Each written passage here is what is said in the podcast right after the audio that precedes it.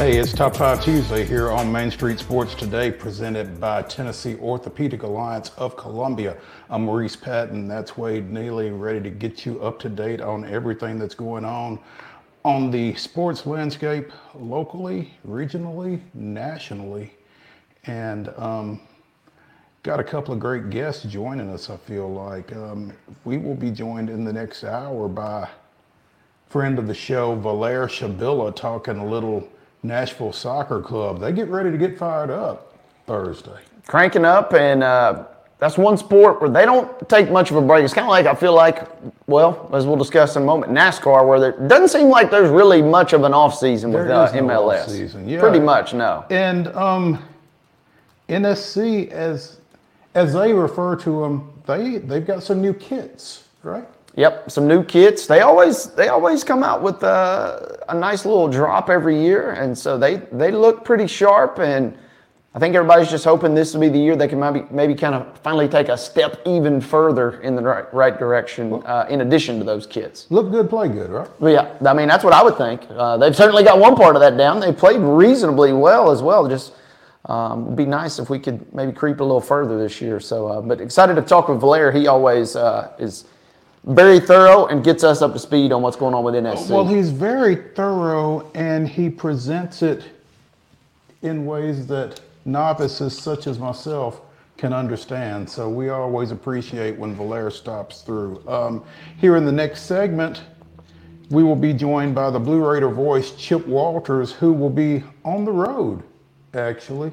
So we'll see what type of reception there is between Murfreesboro and Jacksonville, Alabama. That's always a bit of a tricky situation. But should we expect anything less from Chip to be on the move? Last week he was at the baseball press box. You know, he's always on the go. Always moving. It's tough to hit a moving target, but we will try to do so around 2:25, and hopefully we won't be plagued by iffy-wiffy, as we refer to it. Also, some college football playoff news that we will be touching on. We've got top 25 polls in men's and women's basketball, and there was an interesting end to a game last night that we're going to take a look at. Well, maybe not literally take a look at, but we're going to touch on that as well. And again, it's Top 5 Tuesday. Wade and I will be giving you our top 5 crime drama TV series. So that was prompted by a conversation that I was involved in on Facebook. You know, we struggle sometimes to come up with top 5s. And so that's like, you know, this could be good. Sometimes they just present themselves to us. There you go. And so social media coming through for us, clutch.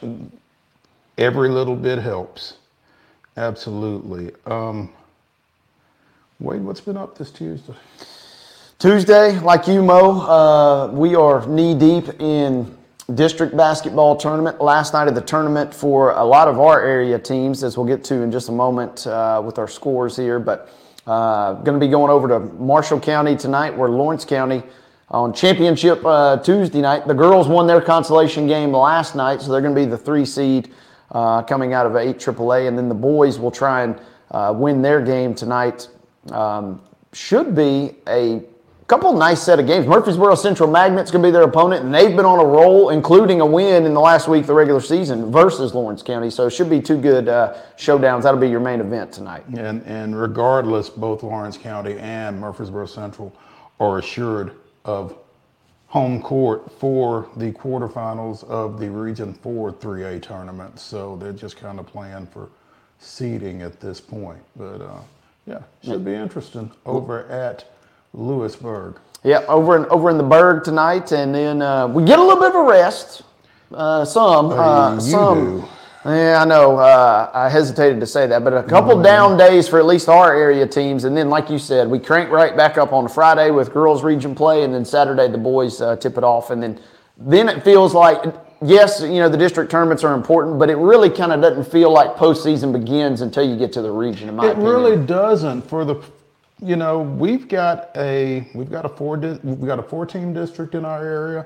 We've got a 5-team district in our area, and so you know, there aren't necessarily a whole lot of teams that get knocked out at the district level. So, yeah, it's not really until you get to region play that it starts to feel like win or go home situations. Mm-hmm. So yeah.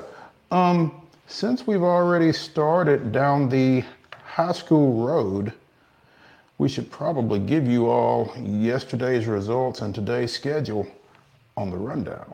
This is the rundown. Basketball action on Monday night. Clarksville defeated Rossview 51-28. Clarksville Northwest defeated West Creek 59-33.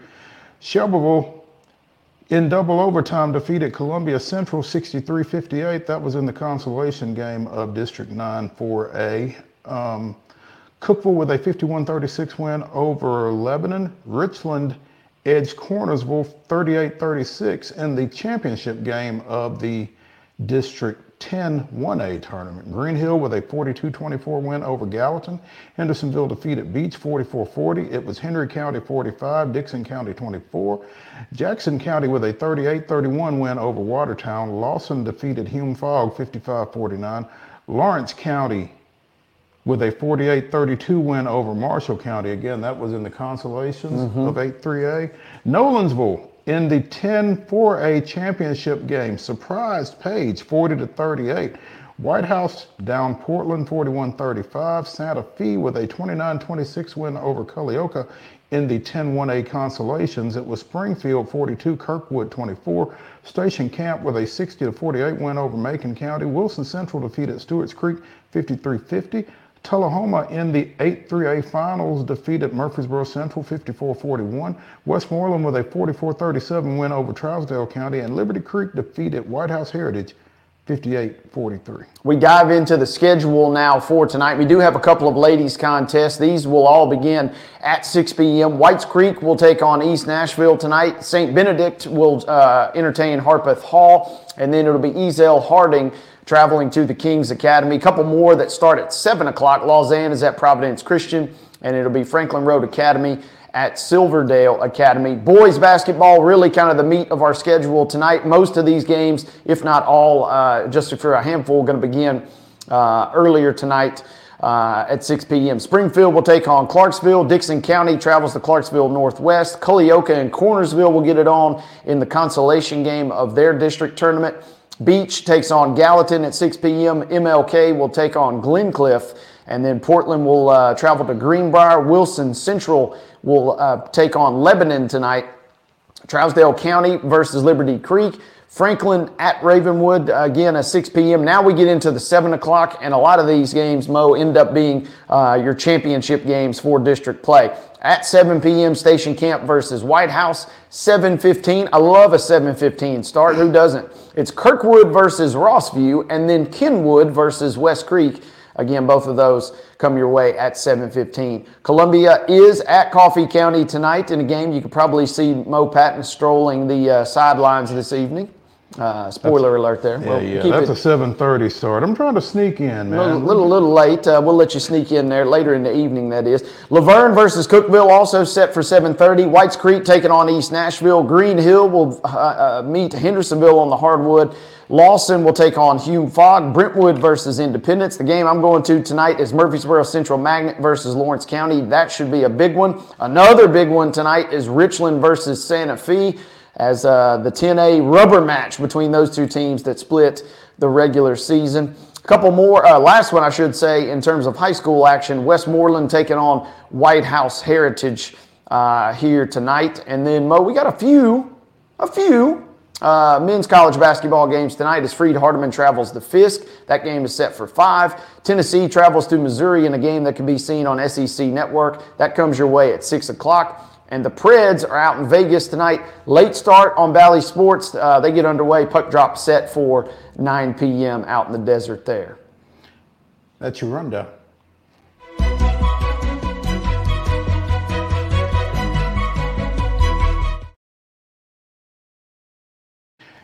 Top story today brought to you, as always, by Piggly Wiggly over in Neely's Mill here in Columbia. Be sure and get through there for your delicious daily deli lunch options.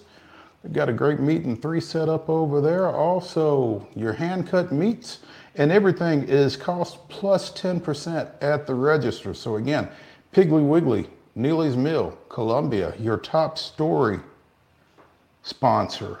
Daytona 500, a day late. Finally got run yesterday evening, I guess. Yesterday afternoon, last night. And William Byron, under caution, wins it. Barely getting ahead of Hendrick Motorsports teammate Alex Bowman for the victory there. I don't know that Byron was necessarily expected to be the winner, but probably should have been because he's had a lot of success here over the last couple of years. Yeah, good win for him, and we saw it yet again. You know, this obviously comes really as no shock to any racing fans, I guess, but we saw the big one, and it does kind of stink, I guess, for the casual fan that not only was the race delayed by a day with the weather, but also then you end kind of in that anticlimactic, for lack of a better term, even though the crash obviously was the scene. Mm-hmm. But Byron wins it, you know, in that situation, in that manner. Kind of takes a little bit of the luster out. But, yeah, you're exactly right. He's done well, and coming away with the big win for Hendrick Motorsports and doing it in style, even as we said. It was a day late and under not the cleanest of finishes, I guess, shall we say. Yeah, and a tough finish for, you know, Main Street Sports Today favorite Trackhouse Sports, as Ross Chastain got caught up in that wreck at the end that took out, what, three folks? Six? Took a few folks out late, didn't it? Yeah, close to double digits. Oh. And as it kind of unfolds, it's kind of interesting that you can pretty much set your watch by this, that there's always going to be just a crazy crash, usually right near the finish. And Heather always kind of, and everybody kind of knows it's coming, and then you get toward the end of the race and you're like, oh, we haven't really had the big one yet. We made it right here to the end, and then boom, you can just almost set your watch by it. We caught it right there at the tail end yesterday. Byron with the win, again finishing ahead of Alex Bowman. Christopher Bell was third. Corey LaJoy with the number 4 finish. Bubba Wallace with a top 5 finish. A.J. Allmendinger, John Hunter Nemechek, Eric Jones, Noah Gregson, and Chase Briscoe round out your top 10 there. Any thoughts on, you know, past Byron? Anybody that you were surprised by, anybody you were disappointed by? I know you're a little bit more of a NASCAR follower than I am. Yeah, you know, so I did not get to watch the race yesterday. When they moved it to Monday, that kind of threw a monkey wrench in my plans, unfortunately. But we obviously got to give a shout out for Barry, who finishes, you know, Josh Barry finishing 25th. Yes, the Taylor Swift connection was not... It did not pan out as if we had hoped. Successful, yeah. Did you sprinkle a little on him? I'd be remiss if I didn't. We went with Juwan Johnson during the Super Bowl, so I felt compelled to throw a little. I threw a little tiny flyer out there on him. Nothing to. Nothing was going to break you. Nothing going to break. You know, okay. I can still afford to go to Wendy's tonight in Lewisburg, at least. So that tells you kind of the extent there. But there you go. Pretty good race by and large. You know, it seemed like everybody had a good time, and like I said, just unfortunate. Not only did we get delayed, but we kind of ended up with maybe you're not iconic kind of shootout type finish there, but. We got the race in. You know, when you get delayed one day, obviously now you're worried potentially what happens if things really would have got treacherous on Monday. So at least we got the race in, which obviously is the key thing there. Yeah. You know, Wade, this is a story that may deserve more attention than we're going to be able to give it here in the top story space. But Jeff Passan of ESPN has an article up on their website regarding MLB expansion. Mm-hmm. And obviously, anytime you talk about MLB expansion, you're talking about Nashville. His article basically says that it's not if, it's when expansion takes place, and two of the cities that are seen as potential candidates, surprise, surprise, are Salt Lake City and Nashville. And it's not expected to happen before the end of this decade. So, you know, I'm not sure exactly how much attention needs to be paid to it. I hesitate to talk a whole lot about MLB expansion, particularly as it relates to Nashville, because I'm probably going to make somebody mad. But what are your thoughts? My immediate thought is I've almost developed a sense of Nashville MLB fatigue. And it just seems like Nashville's kind of this continued carrot that's kind of being dangled in a lot of respects. And we're talking about, you know, something that's, according to a Bleacher Report article, which I guess is summarizing our initial report here, quote, not imminent, you know, Commish saying maybe by the time he leaves in January of 29, he would like this to happen. So, I mean, we're talking way down the road. And I've always kind of landed, it would be cool just from a pure selfish and just local standpoint to be able to go and check things out. Mm-hmm. But in the grand scheme of things, you know, I don't stand to financially really benefit. I'm not obviously looking at pursuing ownership or I don't own a piece of land that we can build a ballpark on. So I'm kind of out of... That's unfortunate. Yeah, you know, I certainly would like to be in those discussions, but alas, I am not. So I really don't stand to benefit from this. And to me... other than the appeal of just being able to go to a local big league game, there really isn't a lot of other appeal for me. I feel like we're perfectly geographically situated with Reds, Cardinals, Braves. You know, I mean, it just seems like Nashville's kind of that extra little piece right there in the middle that almost, to me at least, seems kind of unnecessary. Like, I get the appeal of getting in the Nashville market, and I think it could be done well potentially, but I'm suffering from fatigue because it seems like this always gets dangled out there for whatever reason. Sort of like Memphis in the NFL for years and years back in the 80s and 90s. Memphis NFL, and then, you know, I mean, it just seems like Nashville just continuously pops up in these equations and, you know, these press releases and just these reports that come out about MLB expansion. On the flip side of things, I think Salt Lake City could be kind of cool, in my opinion. If for nothing else, I'd like to see the offensive stats of potentially the ball flying out of the yard in the high altitude there. So all things considered, Nashville kind of just, this doesn't really move the needle for me, I guess, to where you ultimately would kind of say with this, especially when you're talking about something that may not even get put into place in earnest until the end of this decade almost.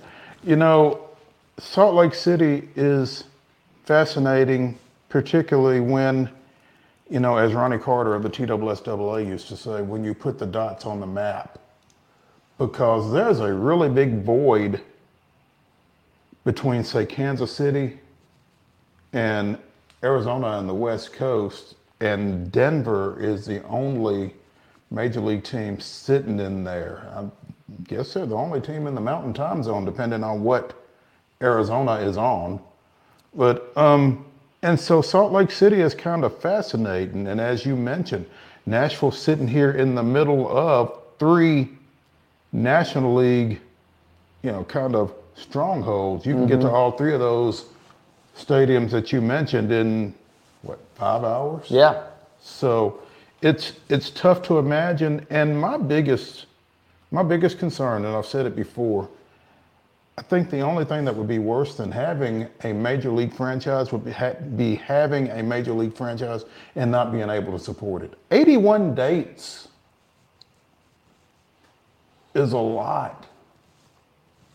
And that's another kind of part of the equation that I really hadn't even touched on or spoke on. But, yeah, who is your built-in fan base? It can't be – I mean, you're almost hoping that you just siphon automatically fans of, the Braves, the Cardinals, or the Reds is kind of your built-in fan base. That's or you're kind of catering maybe to transplants in Nashville and just hoping that they adopt. And that doesn't seem to me like a great long-term fan model. And also, three National League teams around you. I've always said, if Nashville ever gets a team, it's got to be an American League team. And then it comes back to your question about the fan base, because if you are a fan of one of those three teams, you're a National League fan. Now, I mean, interleague play has been in place forever, and that's kind of watered that down, I guess. But still, it's the American League is, you know, for those of us of a certain age anyway, it's different. Yeah, no. And I mean, you've got Baltimore, you've got Tampa Bay, and then what? Cleveland and Texas? I mean, the interest just isn't there on a, you know, casual basis for American League franchises, I don't think. So it's interesting, but Nashville and Salt Lake City are apparently, according to Jeff Passan of ESPN, among the potential expansion sites when Major League Baseball does expand. Yeah, that's the other part of this. It does seem like, yeah, it will at some point. The question is, you know, how old will we be when it comes around? And the other thing, too, is what will the National League and American League even look like then? We've seen those identities kind of get eroded. Mm-hmm. With interleague play. With the lack of the DH. All those factors at play, it almost feels like the identities have truly kind of evaporated. And so at that point, who knows what happens? I mean, maybe they just reshuffle the entire deck and just put things in new divisions. Where is the facility? Where does it go? I mean, that, and again, this is kind of where I get hit with the fatigue, because this issue just comes up, and yeah, that to me is the biggest question, is where are you going to play? Mm-hmm. I mean, if you're going to be called a Nashville-based team, hopefully you'd be in Nashville. You'd have a squad in Nashville, but I mean, I'm thinking, trying to rack my brain around. I mean, outside of, you know, potentially playing on top of what you already got at First Horizon, I mean, what really, to me, I can't scratch my head and come up with anything at the moment that's in quote unquote Nashville. Right. There's no easy answer to that. So, you know, a lot of I's to be dotted, a lot of T's to be crossed. And Murfreesboro, no disrespect to Murfreesboro, doesn't quite just hit the same if you're calling it the franchise that. And yeah. Franklin doesn't necessarily strike the same cachet as Nashville, because in theory you're picking Nashville for the reputation of Nashville, right? Right. So, yeah. Going to be interesting to keep an eye on. We will. When we come back here on Main Street Sports Today, presented by Mid-Tennessee Bone and Joint, we will be joined by the traveling Chip Walters, the Blue Raider voice, keeping us up on all things MTSU. So stay tuned as we return to the Lee Company studios after this.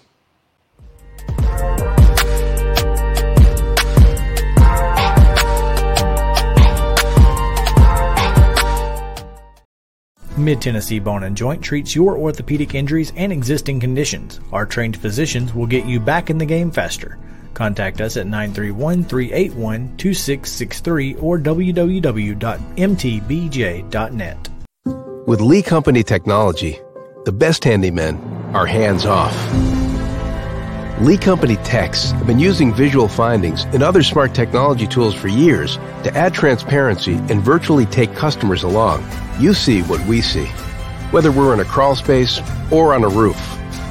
With Lee Company, technology helps us help you, no matter what's happening in the world or at your house.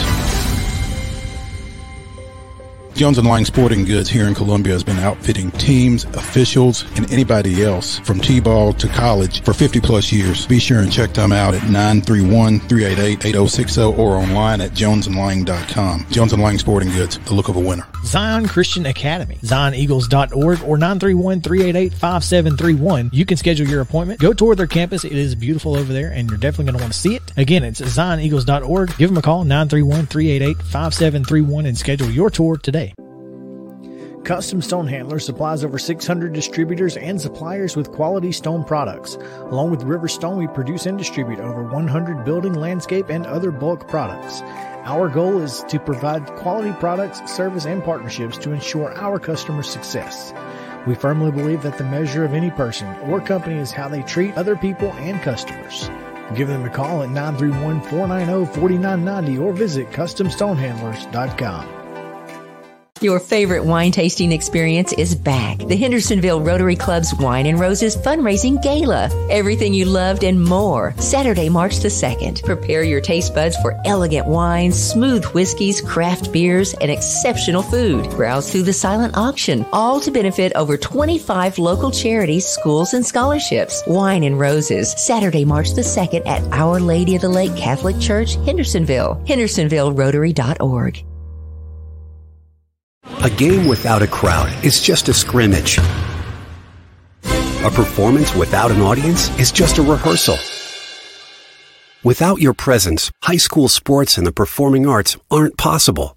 Ensure that these essential extracurricular activities continue to enrich the lives of students in Tennessee. Purchase a ticket to your local high school's game or performance. This message presented by the TSSAA.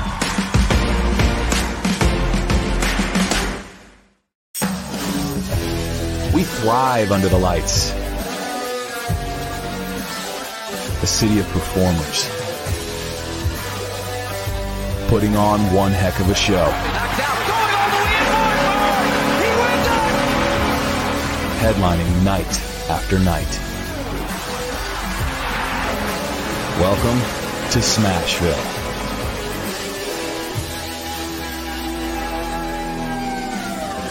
Mid-Tennessee Bone & Joint has been the official sports medicine provider for Murray County Schools for more than 40 years. We specialize in orthopedic service, and our Ortho Quick Walk-In Clinic lets you bypass the ER. Visit us online at www.mtbj.net.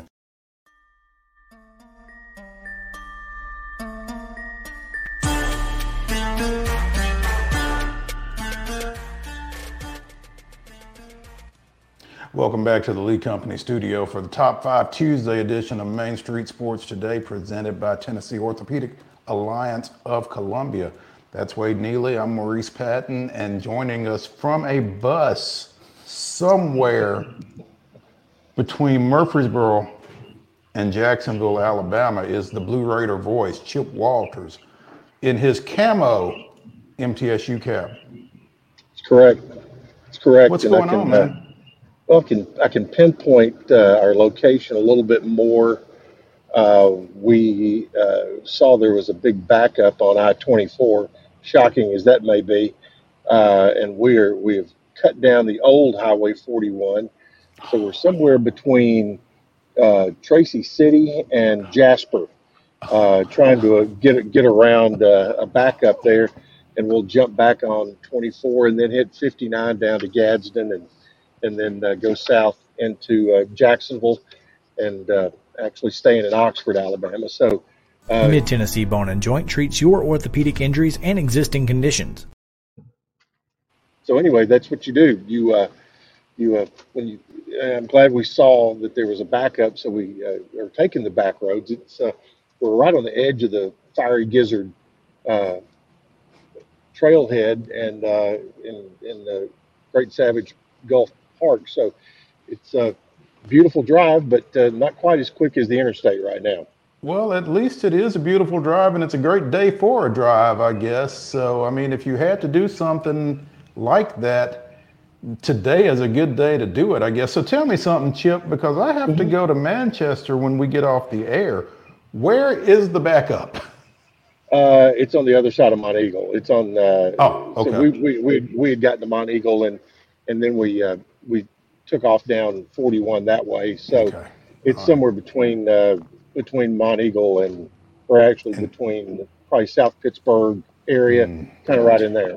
Okay. All right. Good. All right. Sounds good. So you are headed to Jacksonville State with the men's basketball team, looking for a season sweep of Jacksonville State. That's correct. And, right now, Middle's won 5 out of their last 7 and won both games at home last week, and both in dramatic fashion, but in different pieces of drama. Against New Mexico State, came from 17 down to win in regulation, and then had one of the all-time great offensive performances by any Blue Raider on Saturday afternoon on into the evening, as Justin Porter set a Conference USA record of going 8 for 8 from three and scoring 41 points, which is in a 6-point double overtime win against UTEP. And one of the interesting notes, Mo, is that 41 points was tied for third best ever, and he tied Milton Dean, who you remember, that played for Dave Farrar back in the 90s.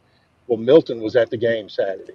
It was wow. it was Legends Weekend, and he was there to see his 41-point effort tied by Justin Porter. So I thought that was pretty cool. And JP has been – he's Player of the Week, had a 67-point week last week, and he got that 41 points on Saturday on just 16 shots. And but when you go 8 for 8 from three, that helps your percentages. Yeah, no doubt. 11 of 16 from the floor, Justin Porter was in that ball game. And I was going to ask you, Chip, when you're watching a game like that, now obviously in your duty as play-by-play announcer, you know how many points he's got at any point. But, I mean, did it feel like he was having that kind of game? I think it really started to sink in once we got into overtime, because he kind of took over. And there were a couple of plays where UTEP hit threes to go up by three, and Porter answered both of those himself with threes. So that was at that time is when it really kind of sunk in that he was doing something really special. Yeah, Justin catching fire and playing 47 minutes in that double overtime win. Obviously, it looks like a lot of the guys are kind of resting and sleeping right now, Chip. But what's the overall vibe kind of coming out of such an emotional win as the Blue Raiders kind of on a hot streak, like you said, 5 of the last 7? It's kind of interesting, and I think this is a good thing is when these guys get on the bus, and you're right, they're trying to get some rest. They'll have a practice coming up tonight once we get to Jacksonville. But they, you can't, from day to day, when they get on the bus, they're pretty even keeled. You can't tell that they've won 5 out of their last 7, or, if things aren't going well. They typically, they are really good around each other, and they're a close knit group. But they're right now they're. It's funny, basketball players are like that, and football players as well. When they're, it's hard to. I think us civilians get a little more jacked up. They're much better at standing on an even keel than we are. What's one thing in that matchup tomorrow night that you, after a pretty close win, but albeit a win for MTSU versus Jacksonville in the first go round, what's one or two key things that you kind of are most anticipating or most excited about tomorrow? Well, I think to see the continued good play of right now Middle's getting a really good play from Justin Porter and also from Jared Coleman-Jones. I mean, one of the things that's kind of lost in the wake of JP's 41 points was Jared Coleman-Jones was 2 assists away from having a triple-double. He had double figures in points and rebounds and had 8 assists. And I think that's one of the things that's been, when Middle has been at their best over this streak that they've been on, it's been when they have been able to work their offense inside out and get good inside out passes from Coleman-Jones. For when the ball goes into him, he's got to make a quick decision very, very quickly, whether he's going to pass it, shoot it, or if he's going to drive it. And they talk about that a lot in practice, that decision needs to come within a half a second.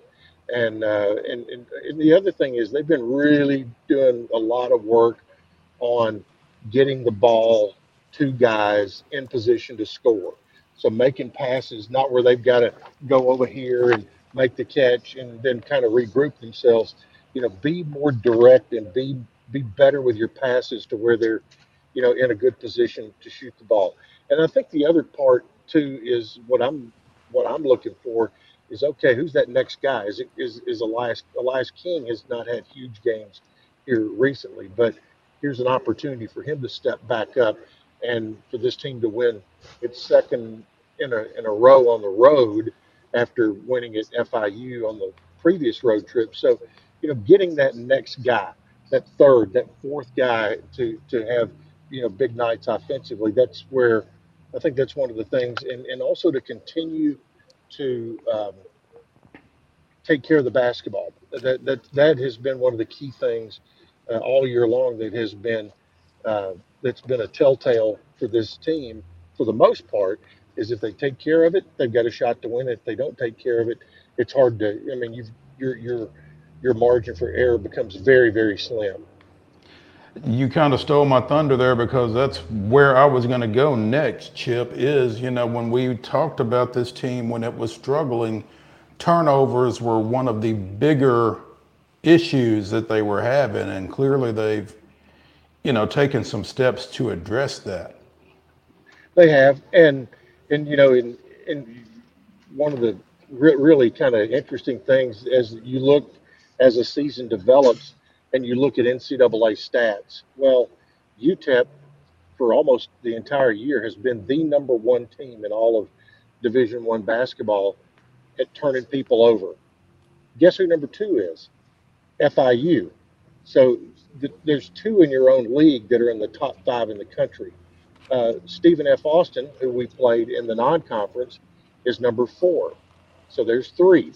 Then you've got Western Kentucky is number 40 in the country and turning you over.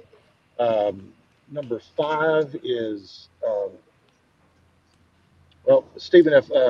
Sam Houston's right in there too. So there's five of the top 50 that fall in that group that Middle's had on their schedule. So mm-hmm.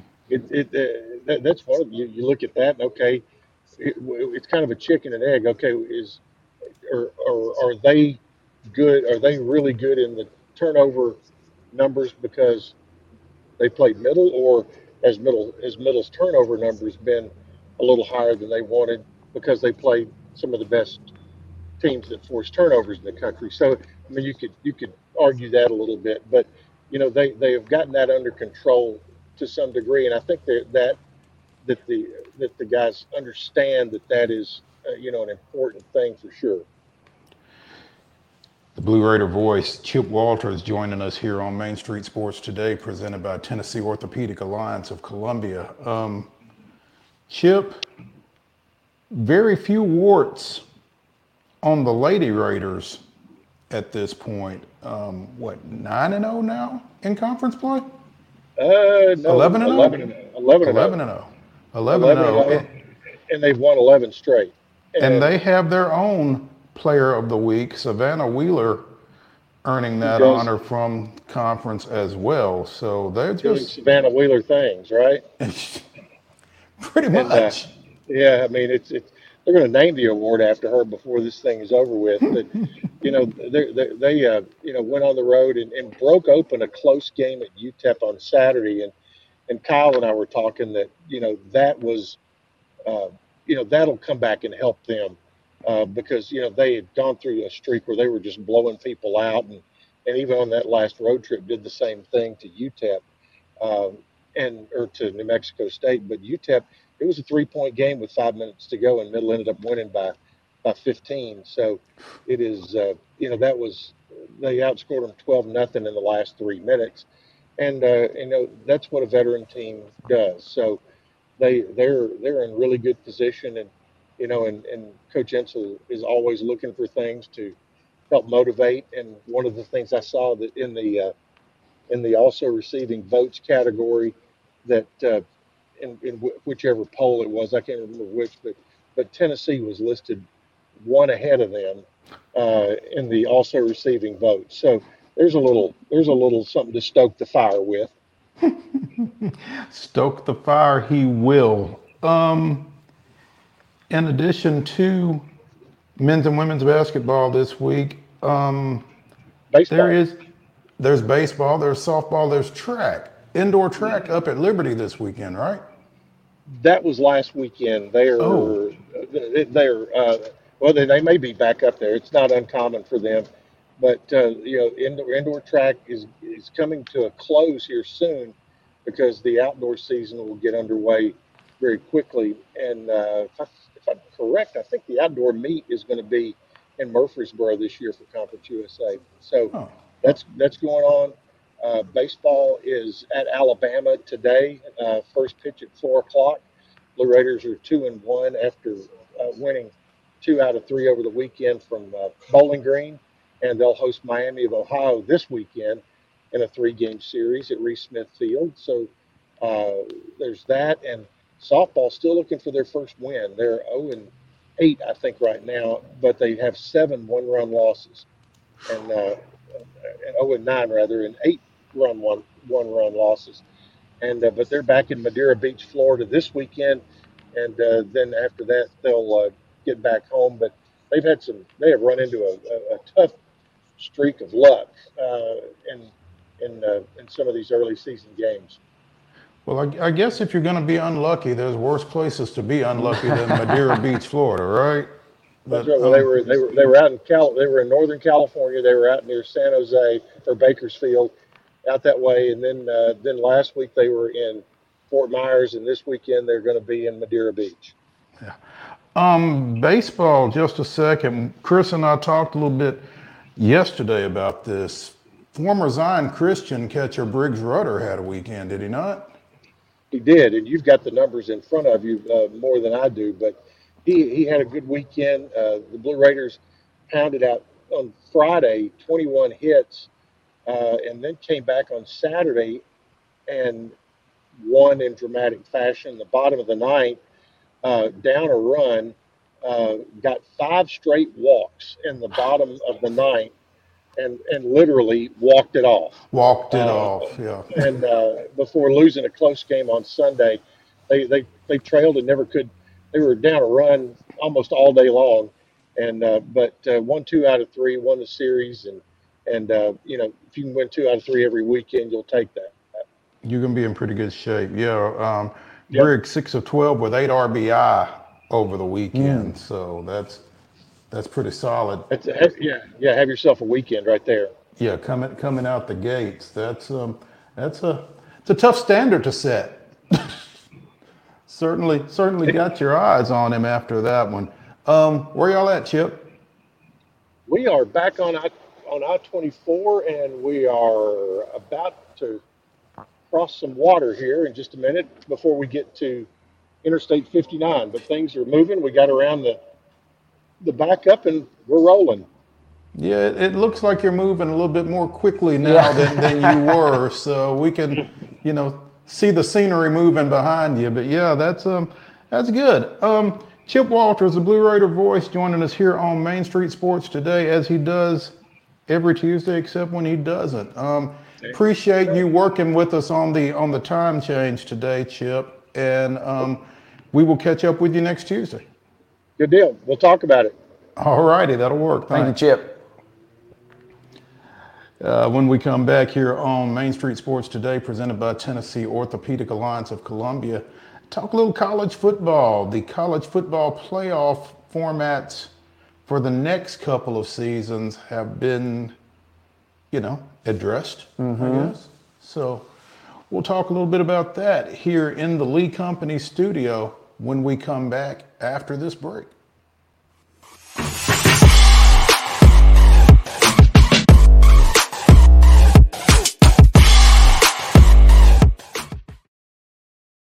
Mid-Tennessee Bone & Joint treats your orthopedic injuries and existing conditions. Our trained physicians will get you back in the game faster. Contact us at 931-381-2663 or www.mtbj.net.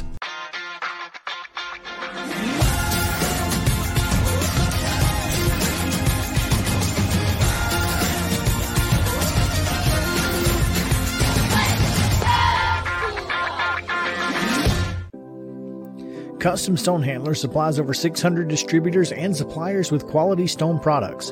Along with River Stone, we produce and distribute over 100 building, landscape, and other bulk products. Our goal is to provide quality products, service, and partnerships to ensure our customers' success. We firmly believe that the measure of any person or company is how they treat other people and customers. Give them a call at 931-490-4990 or visit CustomStonehandlers.com. Your favorite wine tasting experience is back. The Hendersonville Rotary Club's Wine and Roses Fundraising Gala. Everything you loved and more. Saturday, March the 2nd. Prepare your taste buds for elegant wines, smooth whiskeys, craft beers, and exceptional food. Browse through the silent auction, all to benefit over 25 local charities, schools, and scholarships. Wine and Roses. Saturday, March the 2nd at Our Lady of the Lake Catholic Church, Hendersonville. HendersonvilleRotary.org. A game without a crowd is just a scrimmage. A performance without an audience is just a rehearsal. Without your presence, high school sports and the performing arts aren't possible. Ensure that these essential extracurricular activities continue to enrich the lives of students in Tennessee. Purchase a ticket to your local high school's game or performance. This message presented by the TSSAA.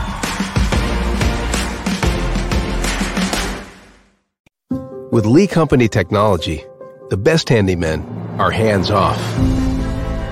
Lee Company techs have been using visual findings and other smart technology tools for years to add transparency and virtually take customers along. You see what we see, whether we're in a crawl space or on a roof. With Lee Company, technology helps us help you, no matter what's happening in the world or at your house.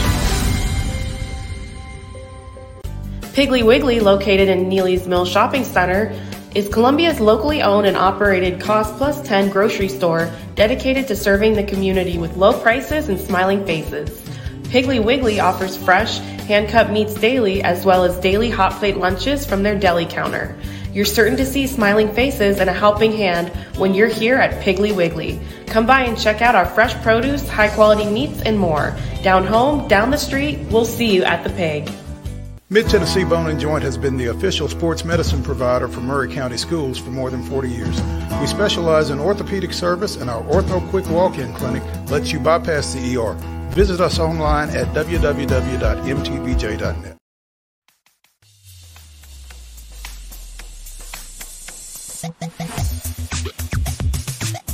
It's Top 5 Tuesday here on Main Street Sports Today, presented by the Tennessee Orthopedic Alliance of Columbia. And at the bottom, I guess our last segment, Wade and I will be giving you our top 5 crime drama TV shows. Stay with us. Book 'em. That's not a clue, is it? Never know. Never know. Ah, nice. I like a little foreshadowing. That's always a great thing. The college football playoff announced earlier today, I guess, that they have adjusted their 12-team format, the 12-team format that will be debuting at the end of this upcoming season. The CFP Board of Managers voted to reduce the number of automatic qualifiers from 6 to 5, thus creating an extra at-large bid. So the 5+7 model is what they will be playing with for the 2024 and the 2025 playoffs, which will take place in 2025 and 2026, but who's counting? So what that means is the top 5 ranked conference champions will get automatic bids. And then there will be 7 at-large selections. So let me get this straight. We haven't even debuted the 12-team playoff yet, and we're already changing it. That's... Well, okay. It was kind of necessitated by the implosion of that conference out on the West Coast that had been a Power 5 conference back when there was a Power 5.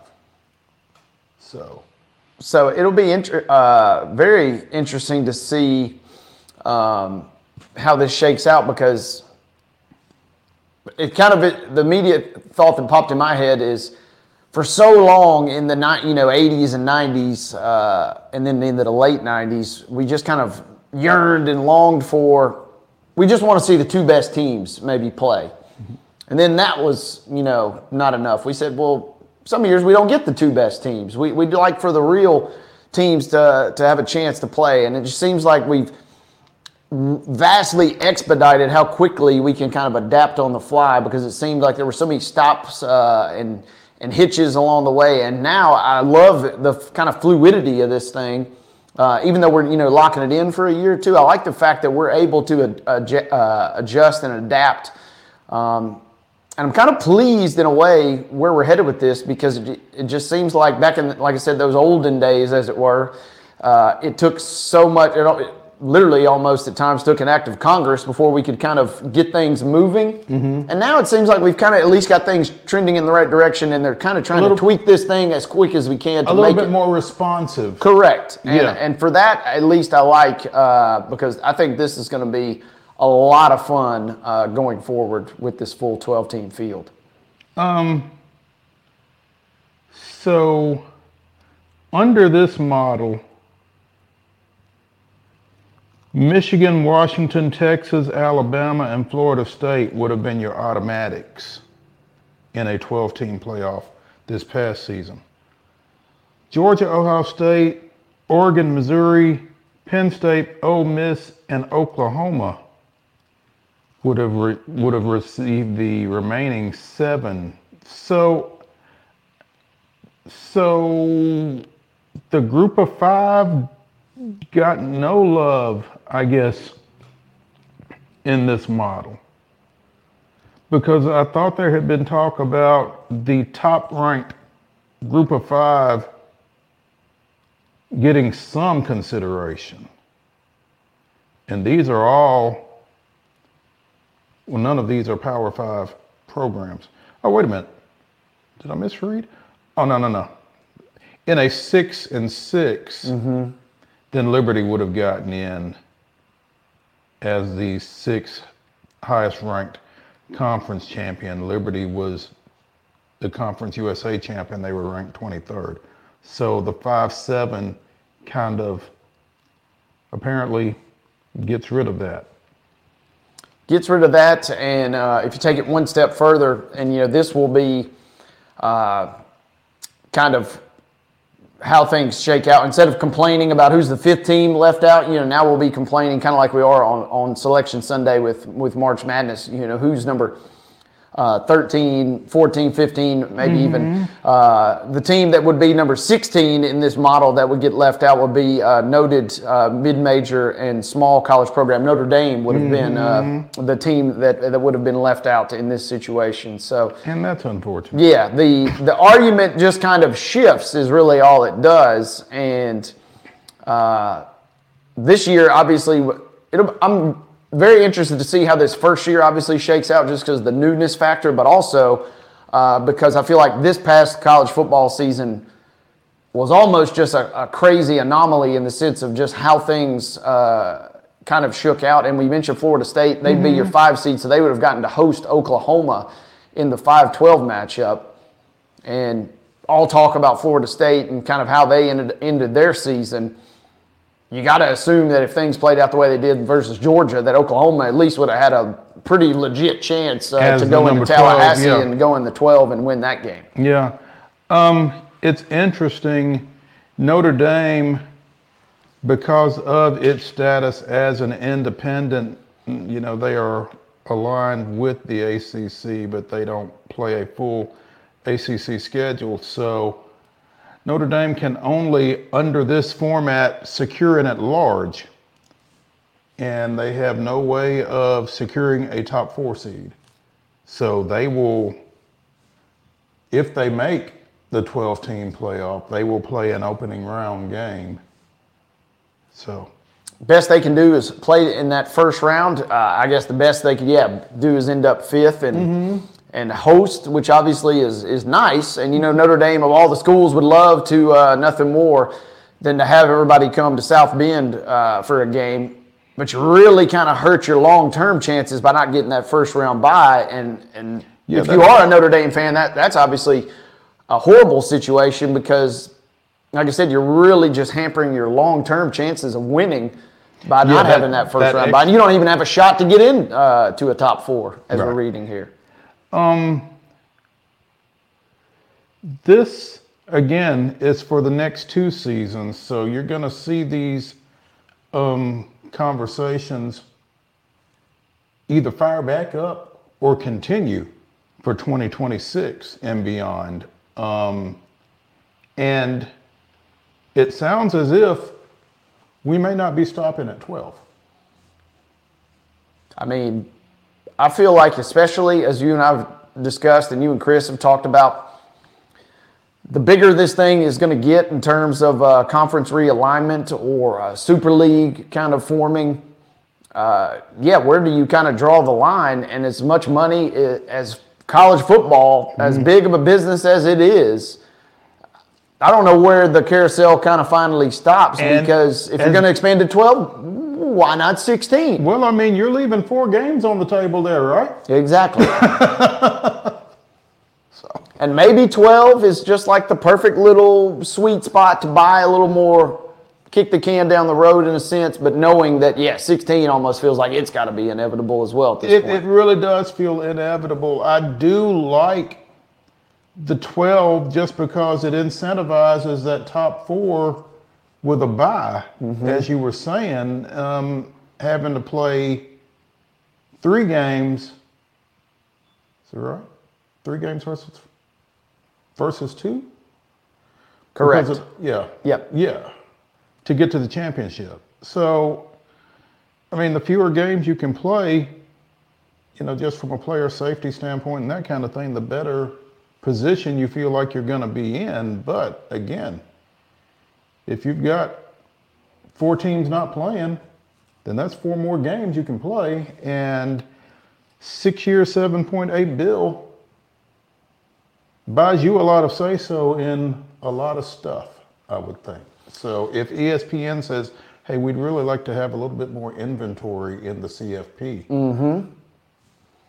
And so the way I'm reading this, too, top four conference champions get a bye. So obviously if you got a situation like Alabama and Georgia, as we saw it play out this year, Georgia obviously gets in, which was the situation that happened this year. They were left out. But, they're not eligible now for that top four, and so they would get to host the game, do sneak in the playoff, but you could look at a situation where, you still have a team like Georgia, who almost everybody would agree is one of the top four teams, but because they didn't, so it does put a little more value, I guess, back on the sense of the conference championships, but that will be very, and again, this all obviously is going to play out the way it plays out on a year-to-year basis. Sure, but the way it played out this year, I think a lot of folks came into that Georgia-Florida State matchup thinking, Georgia is one of the top four teams in the country, but they would be left out of that bye. Like you said, that now player safety, load management for a potential game down the road, to use an NBA term there. So this is going to be quite the year in college football, and I think this year and maybe even next year is really going to be a lot of uncertainty, just in the sense because it's so new, right? We're not really going to know what to expect until we kind of get a couple of seasons under our belt, I feel like. And then just as we get a couple of seasons under our belt, it's going to change. Yeah, then we'll just get ready to do this whole thing over and over again. College football, and we saw obviously with the NFL playoffs, I mean, football is still the one sport that's going to draw the eyeballs, and it doesn't matter if it is Liberty versus Oklahoma. If it's a playoff game, I'm probably going to be tuned in. Right. And I feel like a lot of the casual fans are probably going to tune in. I mean, even we see every year the FCS championship game still draws huge numbers, and most of the casual college football fans don't know anything about the two teams that are playing, but because it's a championship or a playoff type environment, they're tuning into these games later in the year. Yeah, absolutely. Absolutely.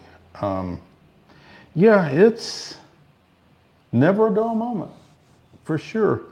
So, again, we'll be keeping an eye on that. When we come back here on Main Street Sports Today, presented by Tennessee Orthopedic Alliance of Columbia, we will be talking a little little footy, as they say. Different kind of football. The other football. Mm-hmm. The original football, right? Mm-hmm. With Valér Shabilla talking Nashville Soccer Club. Come back to the Lee Company Studios with us when we come back from this break.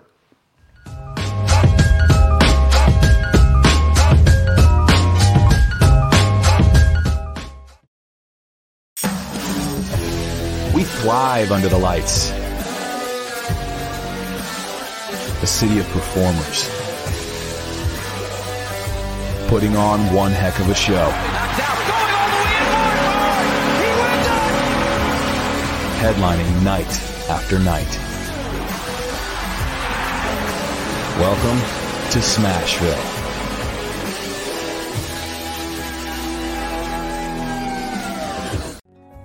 Since 1975, Mid-Tennessee Bone and Joint Clinic has treated the orthopedic needs of Middle Tennessee residents.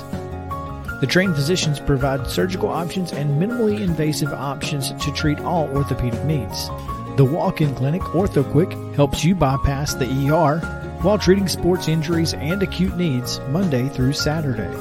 Visit MTBJ online at mtbj.net or on social media at Mid-Tennessee Bone Joint Clinic. I'm Maurice Patton, and on Main Street Sports Today, we bring you the voices of your favorite teams from preps to pros. Otherwise known as the VOT, Mike Keith. The bottom line is we can teach Will Levis woe. I just don't know who's going to work with you on your base stealing now that EY is gone. Well, that has nowhere to go but up. And I was just like, oh, guys, not again. Can we just bury that, burn that footage, and not bring it back? No. No. Thank you. We'll keep it going past the All-Star break, and looking forward to seeing how the rest of the season plays out. There's always a good story to tell. Can you guess where I am today, Mo? Where am I? It's Reece not Smith Reece Smith Field, is it? Yeah. Because anytime you play Chicago, you want to win. That's you got that right, and that's the bottom line. You know, when you're walking the dog, you keep the bags that you need for the dog in the bag, and you don't even have to wear it. You can just hold it, which is what I do when I walk the dog. So I think the fanny pack probably needed a little rebranding. It really did. On your show logo, we've got to get a puck in there. There's a basketball. There's a football. There's a baseball. Maybe it's not a puck. How about Mo brandishes a hockey stick? Tune in daily at 2 p.m. on Main Street Media TV.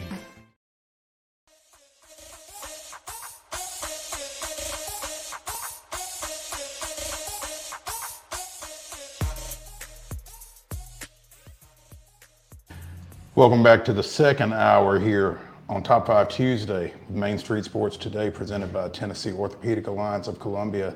That's Wade Neely, I'm Maurice Patton, and we are now talking a little soccer with friend of the show, Valér Shabilla. Nashville Soccer Club getting ready to get things fired up here. And I always butcher the schedule because soccer doesn't list teams the same way everybody else does, but it looks as if NSC has a CONCACAF Champions Cup matchup on Thursday against Moca FC. Where is that, Valér? You got it. You did it right. No, but where is it? Where is it? It's in the Dominican Republic. Okay. All right. So yeah. Moca. So the left team is the host team when you're reading the schedule, or the top team is the host team if they're listed one underneath the other, and it kind of blows my mind. So that's why we've got Valér Shabilla on hand to coach us through all that stuff. Valér, thanks for joining us, man. We appreciate it. Thank you guys for having me again. Always happy to talk some soccer, or footy, as you called it earlier. That was right? Yeah. Okay, all right, cool. And it rolled off your tongue well, so give yourself some cred, Mo. I try. I'm trying. Like I said, get a lot of help. But, the Champions Cup, that's a pretty big deal, right? Yeah, absolutely. It's a continental competition. Nashville SC earned the right to be there.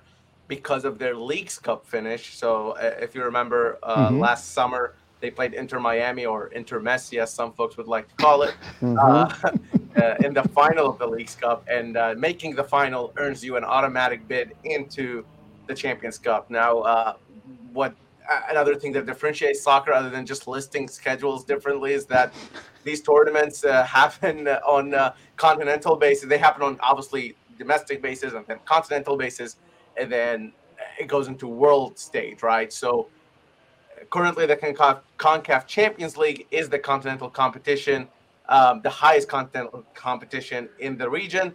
If Nashville SC were to win that, or even make it to the top 2 or 3, they will either qualify automatically or through some other matches into the Club World Cup, which is a very big deal, of course, especially for MLS teams. There's been only one MLS team who has won the CONCACAF Champions Cup in its current format, and that's the Seattle Sounders back in 2021. So before that, there's been a couple MLS winners, but it was a different format. It was pretty much like a weekend tournament in LA that they won. So so it doesn't really – they still earned – DC and LA still earned those cups, but it's a little different than the current format, which Seattle remains to be the only MLS team who have won it. Okay. So Nashville opens the 24th season in the Dominican Republic against the Moca Football Club. Is that accurate? This is the start of the season for them? Yep. The very first game is on Thursday, and then followed by Sunday afternoon match here in Nashville as the MLS season starts at home for Nashville SC. I will be at both matches, actually, so I'm flying out to the DR tomorrow. Oh, nice. It's in the city of Santiago in the DR. And Moca is actually, because the team has a smaller stadium, they are playing their home match at Cibao Stadium, which is in Santiago, so it's the bigger city. They're pretty much the suburbs of Santiago, Moca is. So this is biggest game in pretty much their history. So for Moca FC, and depending on who you talk to, it might be the biggest game for Nashville's history as well, just because of the competition they're playing in. Yeah, this is their first run into the CONCACAF Champions Cup. And Valér, with the MLS season beginning in earnest on Sunday, how does Nashville approach Thursday's match? Sometimes, especially these early round games, you kind of see a little bit of a training squad almost, or a B or C squad. And what's Nashville? Obviously, a win is the goal, but what else would Nashville like to get out of this match on Thursday? I think the biggest thing is making sure you don't push anybody too hard too early. Nashville have signed a good amount of players this season, coming into this season. Like I said, the travel is going to be part of this as well. So you're traveling down to the DR. You, by no means should this not be a Nashville win. I think everybody around this organization is looking at this match as something that they should win. If they didn't end up winning it, it's not a big deal as long as they don't lose it, because they have the opportunity to play Moca again at home on Thursday following that Sunday match in MLS. On Wednesday at home. So you have a chance to bring Moca to your house and kind of take points before on them then. I would say best case scenario is Nashville gets a win, of course. If they tie, it's not the worst case scenario because they have that home match. In terms of the squad, you're probably looking for a more of a hybrid starting lineup and some maybe backups. They also have a couple players coming back from injury, like famously Walker Zimmerman, who is a USMNT player, captain of the club, as well as Dan Lovett. Those are two big pieces in the defense. Gary Smith seems, based on what he was saying to the media, it doesn't seem like they will start this match, but there's a chance they kind of get in a little later, get some minutes under their belt for that home opener, which is against the New York Red Bulls, who are known for their style of just running you down. They just press you until you are very, very much exhausted and take advantage of that. So it's a bit of an unfortunate thing for Nashville to be opening their season against the Red Bull after flying to the DR a few days before.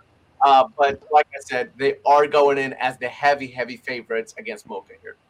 Yeah, is this a matchup where you see a guy like Hany Mukhtar get a substantial amount of minutes, even though it is kind of your first match, obviously, versus on paper inferior opponent? I would say he will get on the field even if Gary Smith and Nashville don't want him to, because he's one of those guys who wants to play every single minute.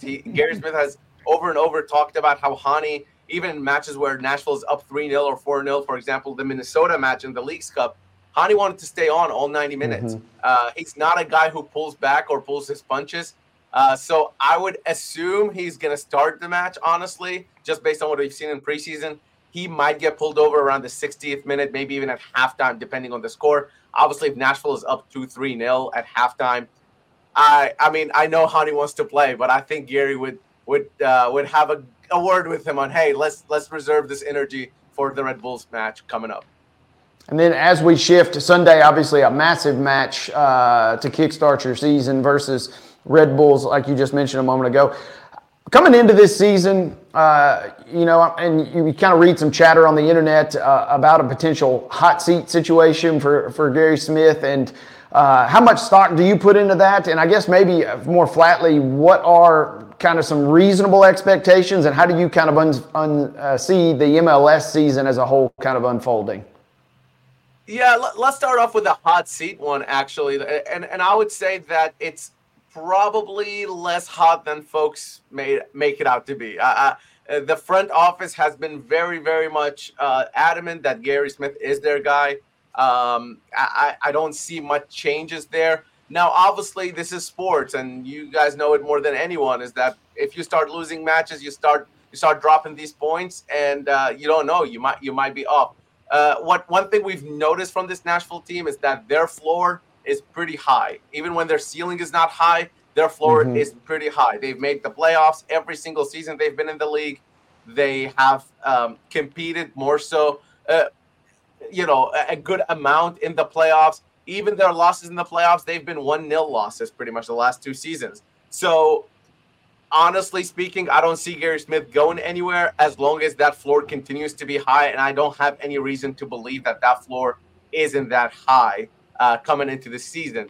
In terms of realistic expectations, Nashville is a bit unlucky to be in the Eastern Conference again this season, because the Eastern Conference is hot for MLS right now, especially compared to the Western Conference. I mean, you're looking at teams like Columbus and Cincinnati. Columbus won the Cup last season. Cincinnati won the Supporters Shield last season.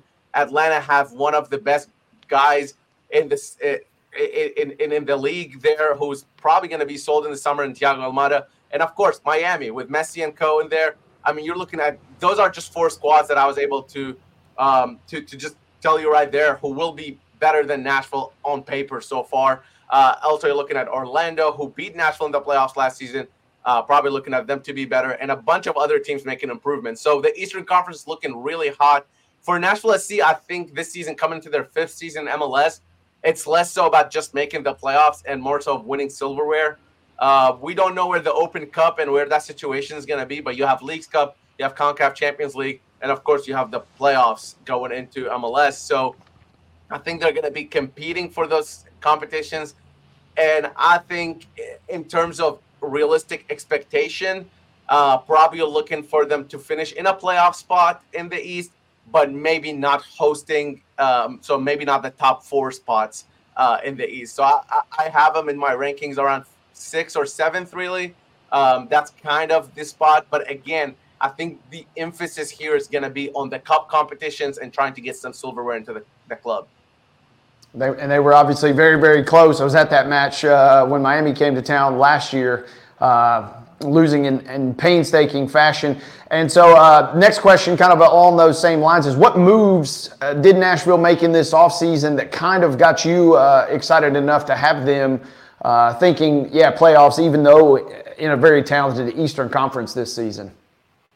Well, let's start off with a move they made last summer, right? So they signed Sam Suric for almost a club record fee, over $6 million from Nottingham Forest from the Premier League. So Sam Suric is a player who flourished in the Leagues Cup for Nashville SC. But when MLS season started back up and they lost that final, it seems like he took a step back. But to be honest, the entire team took a step back, and they went into a losing streak and a strong streak and they weren't able to find the net. So I would start off with somebody who maybe they didn't sign this year, but they signed halfway through last year, who was Sam Surridge. And then going into this year, a signing that I'm really, really excited to see what he's able to do is Tyler Boyd. I know he sounds like the wide receiver in Cincinnati, but this is a different guy, believe it or not. He plays soccer, and he's played in Turkey. He's played in New Zealand. Last season, he played with the LA Galaxy, and he's had over 10 appearances, I believe, for the U.S. men's national team. So this is a baller. This guy is a baller. But most importantly, what I'm excited to see is for him to be able to play into this Nashville system. He's a winger, maybe even attacking midfielder. But the work he does off the ball is tremendous. He does a lot of work to gain the ball back. He does a lot of work to connect with the players when he doesn't have the ball. And that's perfect for the system that Nashville plays, the system that Gary Smith plays.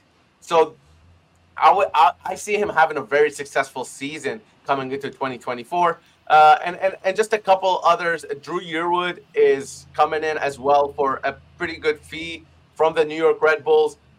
He's supposed to kind of be in the midfield to take over for former first captain of the club, Dax McCarty, who departed.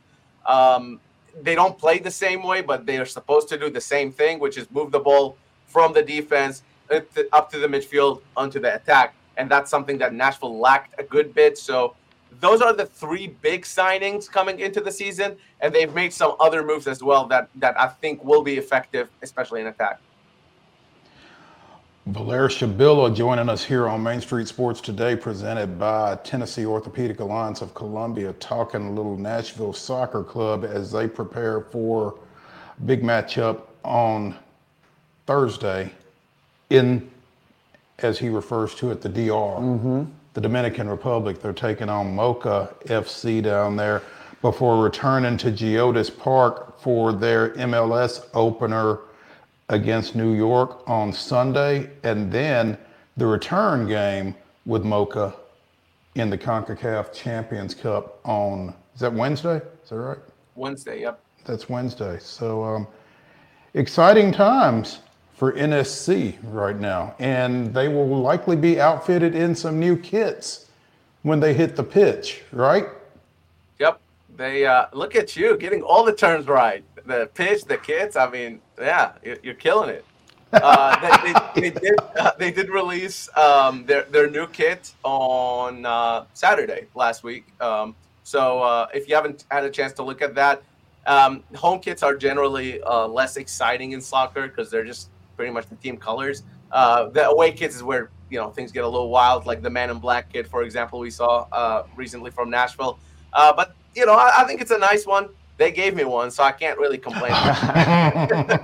There you go. So you can't kick on it too much. That's interesting, Valér, that they saved their, I guess you want to make a good impression on the road, right?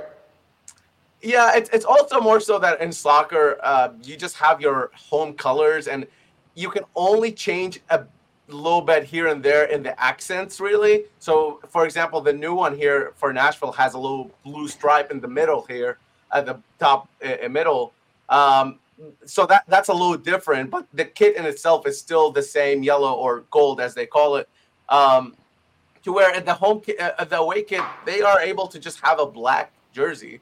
And, that's fine because you can do whatever color you want, really. There isn't as many restrictions. They've had navy for the most part, but they started with a black one. But some MLS teams have white jerseys. Some of them go completely, maybe do a throwback jersey and have, for example, last year Seattle had a red jersey, which they are traditionally a green team, right? So you just have a little bit more time, you have more room to kind of play around with it. Okay. Valér, explain to me, a couple of weeks ago, NSC signed Isaiah Jones. Now, this isn't a guy that we're going to see anytime soon, right? Probably not. You'll see him in Huntsville. I think he'll get a good amount of minutes in Huntsville, probably be a regular down there. Huntsville is the second team for Nashville SC, but they have their own identity. Most second teams in MLS are just called the team name 2. So Philadelphia Union 2 or New England Revolution 2. NSC decided to go to a different route here and give a team in the minor league with a different name. So they play in MLS Next Pro, which is a fully professional league. Everybody there is on a professional contract. And it's kind of the next step after the academy. So we talked about the academy, Nashville SC's academy. That's your kids. That's under 18s, right? And then so they have a U15 and a U17 categories. And then generally, if you're good enough, you get that pro contract and you go play for Huntsville. And if you prove yourself there, you go to Nashville SC. That's the traditional route of how soccer academies generally work around the world. In America, there's also the college system. So you'll see some guys go from the academy to the college system and then back into the pros. So for Isaiah Jones specifically, it's really exciting because he came from the Nashville Academy. So he's a homegrown. He's a guy from Thompson Station, Tennessee. Mm-hmm. Him and his five siblings were adopted from Sierra Leone, actually, to Thompson Station, Tennessee. They have an incredible story. His brother got drafted first overall in the MLS Super Draft. And I think you guys had me on the show when the same day as the draft, actually, if I'm remembering correctly. And we talked about Malachi Jones a little bit. So that's his brother. Isaiah Jones is his younger brother and will be with Nashville SC now. Again, it's really exciting because these homegrown players, they are generally from the area. Nashville and Tennessee in general is not known to be a hotbed for soccer, but with an academy like Nashville's, we're seeing more and more talents being developed. So he's the second homegrown signing. The first one is Adam Sipic, who was signed last year. So that's two homegrown signings for Nashville. And I think you'll see both of them play a good amount of minutes down in Huntsville. And if the Open Cup becomes a thing, we don't know where that's at the moment. You might see them play for Nashville, but you might also see them in that Moca match on Wednesday at home because they're available for Nashville to be selected by Nashville whenever they need them. And you mentioned Malachi Jones, Isaiah's older brother. Apparently, he signed last month with New York City FC, the eighth overall pick in the Super Draft out of Lipscomb. And so I guess he is on NYCFC. Yes, so he will be on their roster. Chances are he'll probably play for their second team, kind of like I was talking about Huntsville here. New York City FC too. They got really creative there as well. And they have two other siblings who play collegiate soccer at the moment. So that family is doing all right. That's pretty impressive. Hey, Valér, kind of the opposite of the homegrown approach is obviously not to any expectation of the caliber of Messi. Is there a superstar or two that is kind of somewhat at the moment linked with a possible move to MLS? Obviously not anticipating somebody like him coming over, but anybody of relative note that could make a move to America at some point?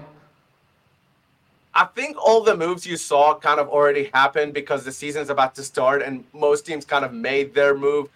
You'll see probably one or two names that you might recognize from playing FIFA or whatever in the summer come through, which is when the European season ends. So a lot of times what you see is that in January window, European teams don't want to let go of their players because they still have half a season to go. So they don't run on the same schedule as MLS. In the summer window, you generally see the bigger names come through, kind of like Messi did, right? So, nothing big at the moment, but a guy like Luis Suarez down in Miami, he's already made his move.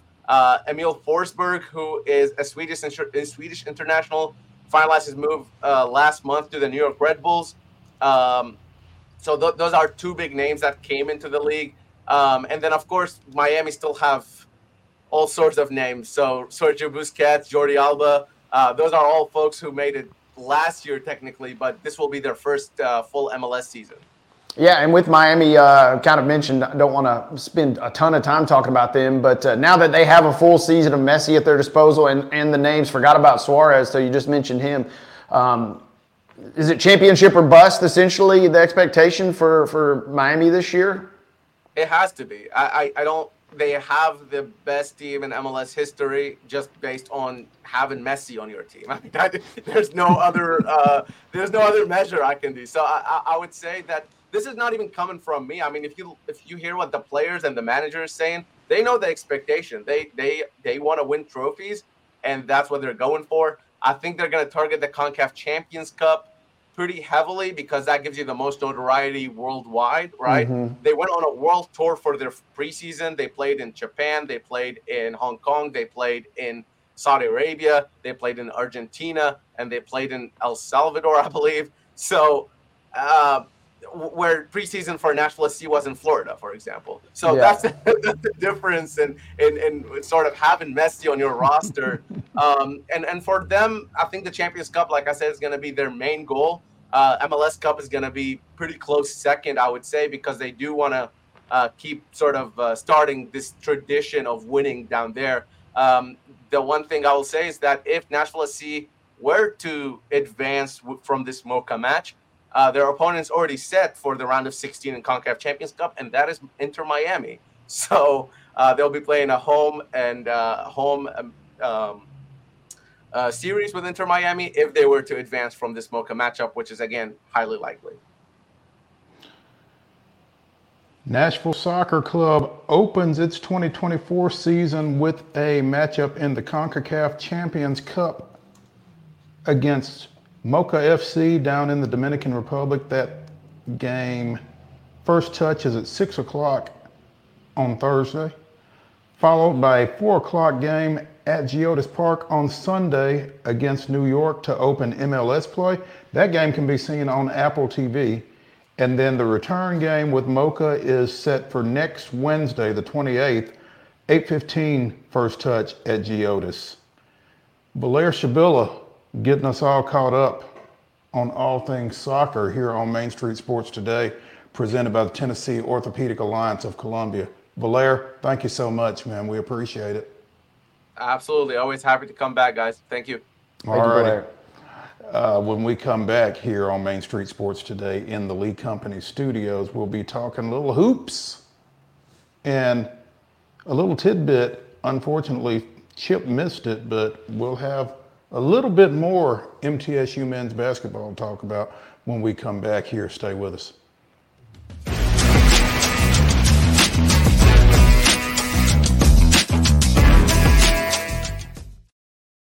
Mid-Tennessee Bone & Joint treats your orthopedic injuries and existing conditions. Our trained physicians will get you back in the game faster. Contact us at 931-381-2663 or www.mtbj.net. With Lee Company technology, the best handymen are hands-off. Lee Company techs have been using visual findings and other smart technology tools for years to add transparency and virtually take customers along. You see what we see, whether we're in a crawl space or on a roof. With Lee Company, technology helps us help you, no matter what's happening in the world or at your house. Jones & Lang Sporting Goods here in Columbia has been outfitting teams, officials, and anybody else from T-ball to college for 50-plus years. Be sure and check them out at 931-388-8060 or online at jonesandlang.com. Jones & Lang Sporting Goods, the look of a winner. Zion Christian Academy, zioneagles.org or 931-388-5731. You can schedule your appointment. Go tour their campus. It is beautiful over there, and you're definitely going to want to see it. Again, it's zioneagles.org. Give them a call, 931-388-5731, and schedule your tour today. Custom Stone Handler supplies over 600 distributors and suppliers with quality stone products. Along with River Stone, we produce and distribute over 100 building, landscape, and other bulk products. Our goal is to provide quality products, service, and partnerships to ensure our customers' success. We firmly believe that the measure of any person or company is how they treat other people and customers. Give them a call at 931-490-4990 or visit CustomStonehandlers.com. Your favorite wine tasting experience is back. The Hendersonville Rotary Club's Wine and Roses Fundraising Gala. Everything you loved and more. Saturday, March the 2nd. Prepare your taste buds for elegant wines, smooth whiskeys, craft beers, and exceptional food. Browse through the silent auction, all to benefit over 25 local charities, schools, and scholarships. Wine and Roses, Saturday, March the 2nd at Our Lady of the Lake Catholic Church, Hendersonville. HendersonvilleRotary.org. A game without a crowd is just a scrimmage. A performance without an audience is just a rehearsal. Without your presence, high school sports and the performing arts aren't possible. Ensure that these essential extracurricular activities continue to enrich the lives of students in Tennessee. Purchase a ticket to your local high school's game or performance. This message presented by the TSSAA.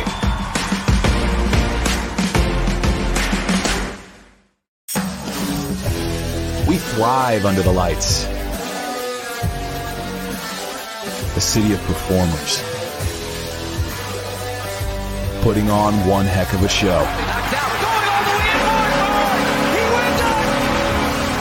Headlining night after night. Welcome to Smashville.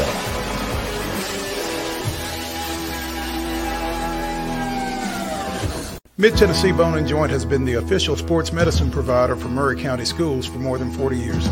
We specialize in orthopedic service, and our Ortho Quick Walk-In Clinic lets you bypass the ER.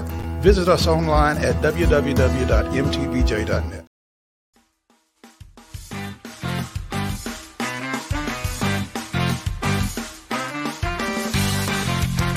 Top 5 Tuesday here on Main Street Sports Today, presented by Tennessee Orthopedic Alliance of Columbia. In our final segment, Wade and I will give you our top 5 crime drama TV series, so you'll want to investigate that. Hey-o. Right now, though, we're going to talk a little college hoops and want to start it off by throwing it back to Chip Walters. Mm-hmm. He missed out on this, but... checking my email as I want to do, the U.S. Basketball Writers Association weekly recognizes the Oscar Robertson Men's Basketball Player of the Year week. Mm-hmm. It's every week. They recognize 5 players nationally, and among those is Justin Porter. For all the reasons that we just discussed a little bit ago with Chip. Again, 41-point game, set a record for three-pointers without a miss in Conference USA play, going 8 for 8. It was 11 of 16 for the game in that double overtime win over Texas El Paso, and also scored 26 points with 5 rebounds, 4 assists, and 0 turnovers in Thursday's win against New Mexico State. And hey, that's 0 turnovers for a team that has turned it over a lot, as we discussed. That's the biggest takeaway of all. That's not to be overlooked. So again, Justin Porter, one of 5 USBWA Oscar Robertson National Basketball Players of the Week. And 2 of them are from Tennessee. Because Jacob Cruz, a name that you've heard probably as we've gone through our Tennessee Sports Writers Players of the Week, was also recognized. The UT Martin kid averaged 30.5 points, 7 rebounds, and a steal in, 2 wins? Yes, 2 wins, one of which was over first place Morehead State. So... 32-6 against Southern Indiana, and 29-8 against Morehead. So the junior transfer from Dayton State College, recognized along with Justin Porter, also Nick Caldwell from Southeastern Louisiana, Blake Henson from Pitt, and Jaden Ledee from San Diego State, honored by the U.S. Basketball Writers Association as the Oscar Robertson Players of the Week. Congratulations to all of those guys, but particularly to Justin. So, that's huge. Big recognition for 2 local guys and 2 mid-majors. And you mentioned UT Martin. They're on a heater here. They're 10-4 in the league. Morehead State looked like they might run away with the OVC at one point earlier this year. And UT Martin now has won 3 in a row, and Morehead's dropped 2 in a row, including that one that you just mentioned. So there is a logjam now. As many as 5 teams sitting there all within a game each other in the OVC. That'll be a fun league to watch, not only at the end of the regular season and then obviously going into the tournament now all of a sudden. Oh, absolutely. I mean, particularly when you consider they are certainly a one-bid league. Mm-hmm. So Yeah. We mentioned Nick Caldwell from Southeastern Louisiana among those honorees. The Southland Conference making some news in a different way last night following Texas A&M Commerce's overtime win in Houston against, I'm sorry, in San Antonio against Incarnate Word. The handshake line didn't go so well. You know, usually in the handshake line, you think of pleasantries being exchanged. You know, good game, good to see you. We'll catch up with you soon. I don't think that was necessarily how this particular handshake line went down. Or it might have gone down that way to a point. Because there is video showing players from both teams throwing punches and landing said punches near the scorer's table. And somehow it made its way across the court to the seating area. Apparently a young fan was hurt during this incident, let's say. But nobody seems to know what the tipping point was for it. Lasted about a minute and a half, and we're not going to play the video, but it's easily found. So... in fact, CBS Sports has got it up on their website. The Southland Conference is aware of the end-of-game situation that occurred between the Texas A&M University Commerce and the University of the Incarnate Word men's basketball teams tonight, said the conference last night in a statement. We will be working closely with both universities to review footage and issue an appropriate disciplinary action. Unsportsmanlike behavior is unacceptable in the Southland Conference, and the safety of our student athletes, coaches, spectators, and officials remains a top priority. These two teams were tied for last place heading into the game. Commerce wins at 76-72 in overtime, so maybe Incarnate Word was just a little miffed about being in sole possession of last place in the Southland Conference. Yeah, hard-fought game. And like you said, when you watch the clip, starts out innocent enough and things look okay. And then all of a sudden, who knows what happened? But every team has got one of those guys. And that it don't take much. It doesn't take a lot. And mess around and find out as... somebody said something about somebody's mama. Next thing you know, and yeah, this was an all-time brawl. I mean, it went from one side of the court to the other. My thought immediately watching this was shades of, was it Florida International, Miami years ago on the gridiron where it just kept... Yeah, and you think you've got it finished, and then it's like a spark of kindling lands somewhere else or something, and all of a sudden we're blazing again. Yeah, I mean, they start in the handshake line. We get out to midcourt. You kind of have your baseball, jockeying, I guess, where everybody kind of bounces up and down, and then you start seeing the punches thrown. Then it sprawls over to the baseline, and then it migrates toward the sideline. And then somebody comes running in from a corner. Yeah, it's wild. And maybe we should have saved this for tomorrow. Wild and wacky. I feel like we probably are just kind of getting to the surface level of this because, this is a PR nightmare. Oh, man. For not only the two schools, but obviously the league. And my thing is, you've got two teams toward the bottom of the standings. You obviously hope it doesn't come down to this, but there are so many kids involved, and I don't necessarily know that any administrators or coaches were involved, but so many folks have been involved in this. I mean, you're toward the end of the season. This is almost on borderline territory where you're thinking about, you know what, we just may not finish or may not have the bodies potentially to finish the season at that point, depending on how many suspensions come down from this thing. But if you wanted to be talking about Incarnate Word and Texas A&M Commerce on national TV or national sports talk radio across the country today, that's a way to do it. There's usually a buzzer beater or some viral play or the alternative, and we got the alternative last night. We got the alternative, and you talk about, sanctions and how they might impact schedules and the like. This predates you, but your alma mater was involved in a dust-up with Tennessee Tech, and the late Blue Raider coach Bruce Stewart was given the option, because like you said, so many players were involved, given the option to stagger suspensions. No, we're going to take them all at one time, get it over with, forfeit a game.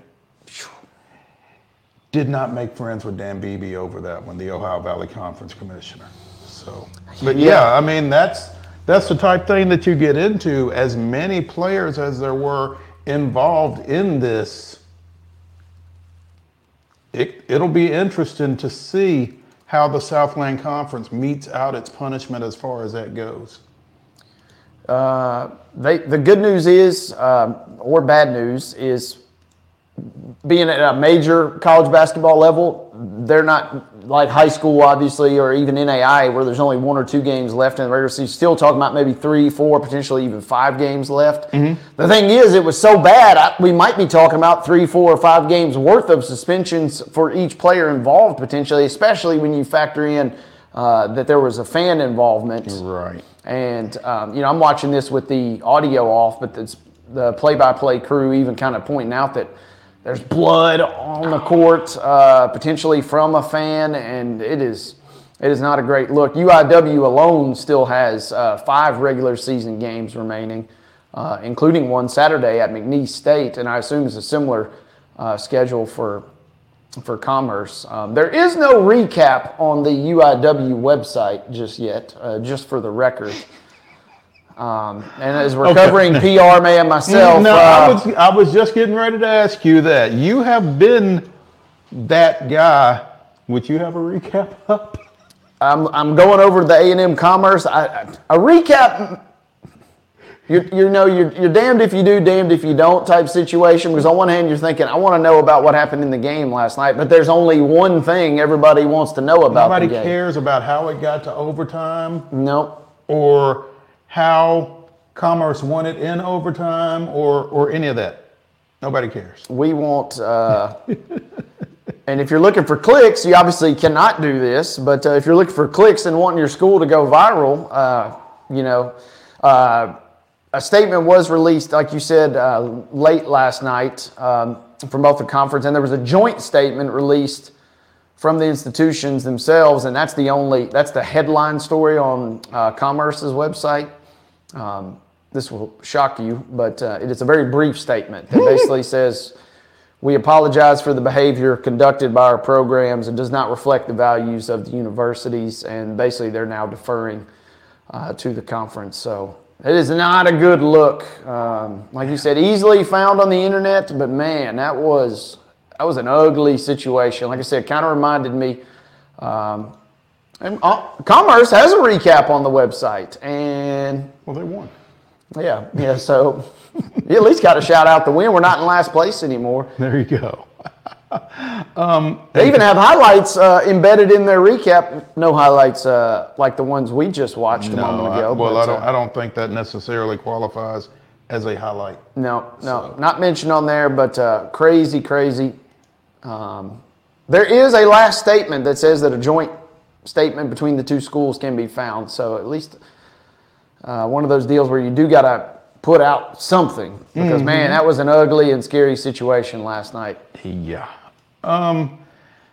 Men's AP Top 25, UConn, Houston, Purdue, Arizona, and Tennessee are your top 5. Very little change. Tennessee up 3 spots to number 5. But I don't think there's anybody new in the poll. Everybody that was, is. Ditto, I believe, on the women's side, as South Carolina continues to dominate and, play with their food, as Yao kind of mentioned yesterday.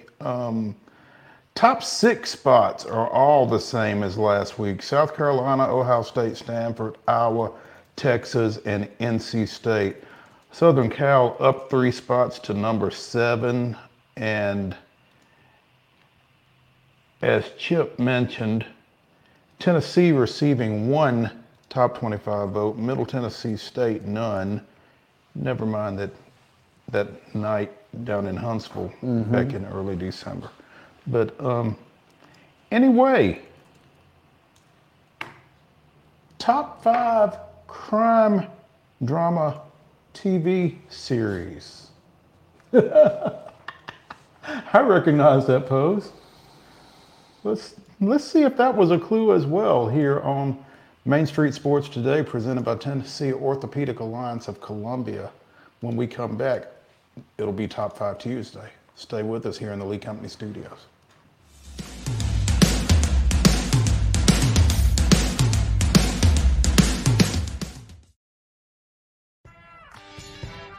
I'm Maurice Patton, and on Main Street Sports Today, we bring you the voices of your favorite teams, from preps to pros.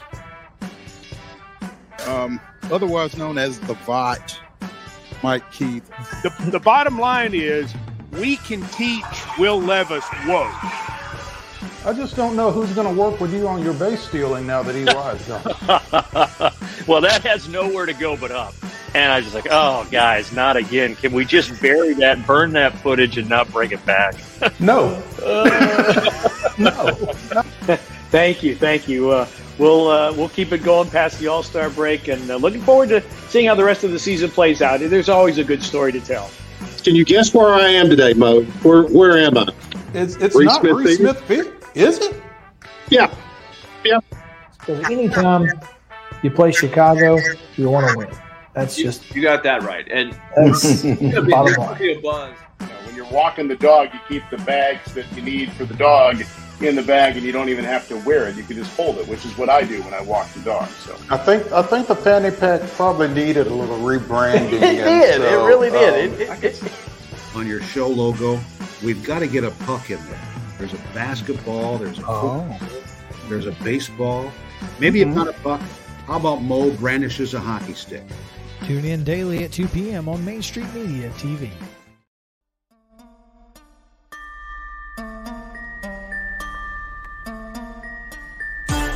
Top 5 Tuesday here on Main Street Sports Today, presented by Mid-Tennessee. What are you going to do? This was about the time yesterday that I broke down. I guess it's fatigue. Main Street Sports Today, presented by Tennessee Orthopedic Alliance of Columbia. There we go. Formerly Mid-Tennessee Bone and Joint, but no longer. The artist formerly known as. There we go. Mm-hmm. Yeah, at least it's not a symbol, right? Yeah.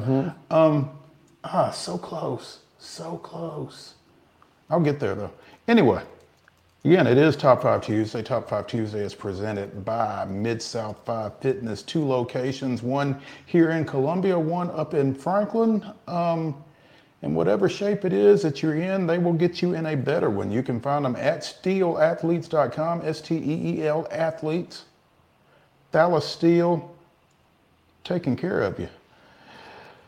Top 5 crime drama TV series. And again, as I mentioned, this came up. A friend of mine was talking about he was off yesterday for President's Day. Mm-hmm. And so he was sitting around watching Matlock and Heat of the Night. I said, Heat of the Night is a grossly underrated series. And I had a thought. Come on. Yeah. Light bulb. Top 5 crime drama TV series. And since there's only 2 of us drafting, Wade, I will defer to you for the first pick. Ooh, all right. Well, with the first pick, I'll just go ahead and get it out of the way so it doesn't get snagged out from under me. This is my favorite show of all time. It's admittedly seen it 4 or 5 times all the way through. You're going to break my heart. I'm an HBO junkie. Oh, I'm taking The Wire. Baltimore crime at its finest from top to bottom.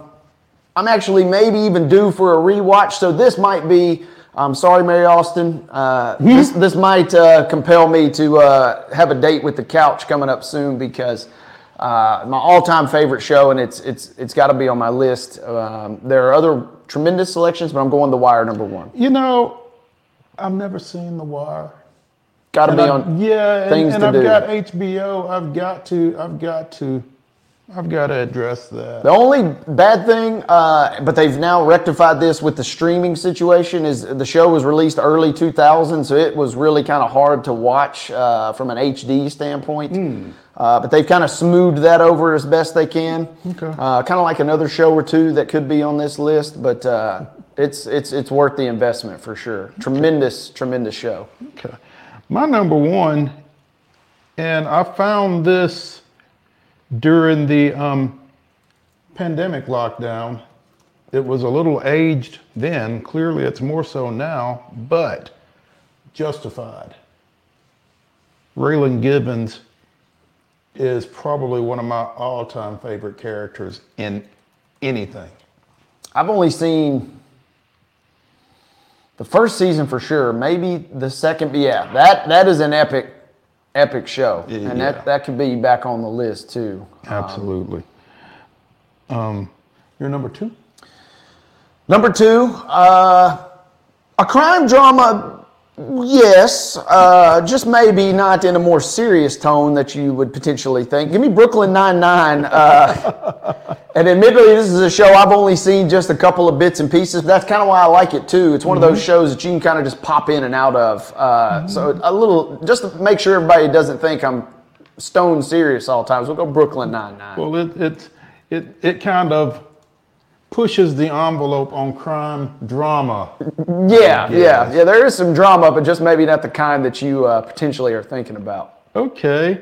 I'm going to stay in the Andre Braugher genre and go with Homicide: Life on the Streets, which was a drama and was a great show on NBC, and he was great in it, as he was in pretty much everything. Pretty much, yeah, top to bottom. That is one I've not seen, but I heard nothing but good things, so we're probably gonna have to make that happen. This one, this is a slight audible for me, but you mentioned the show earlier, and it kind of got my wheels turning, and my parents probably would be remiss if I didn't include. How about Old School Perry Mason?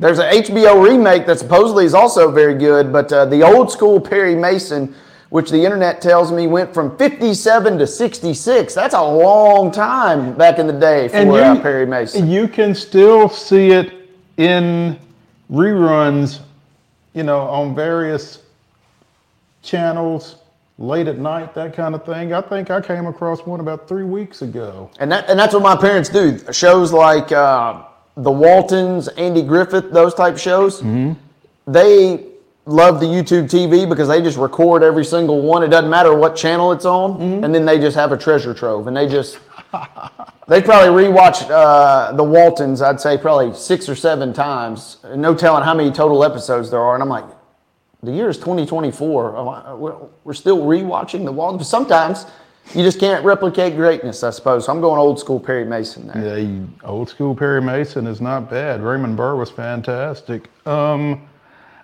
am going to go, where am I going to go? I'm going to go with my old standby, Law and Order SVU. I mean, the legendary Ice-T. As good as it gets. He's really great in that. Now is that the Fred Thompson as well, or is that a previous incarnation? No, that was the Law and Order. Law and Order SVU is Mariska Hargitay and Ice-T are probably the two bigger, more recognizable names. Now Fred Thompson was just Law and Order. The original, the OG. Okay. Yes, exactly. Okay, exactly. All right. And I heard you guys reference that yesterday.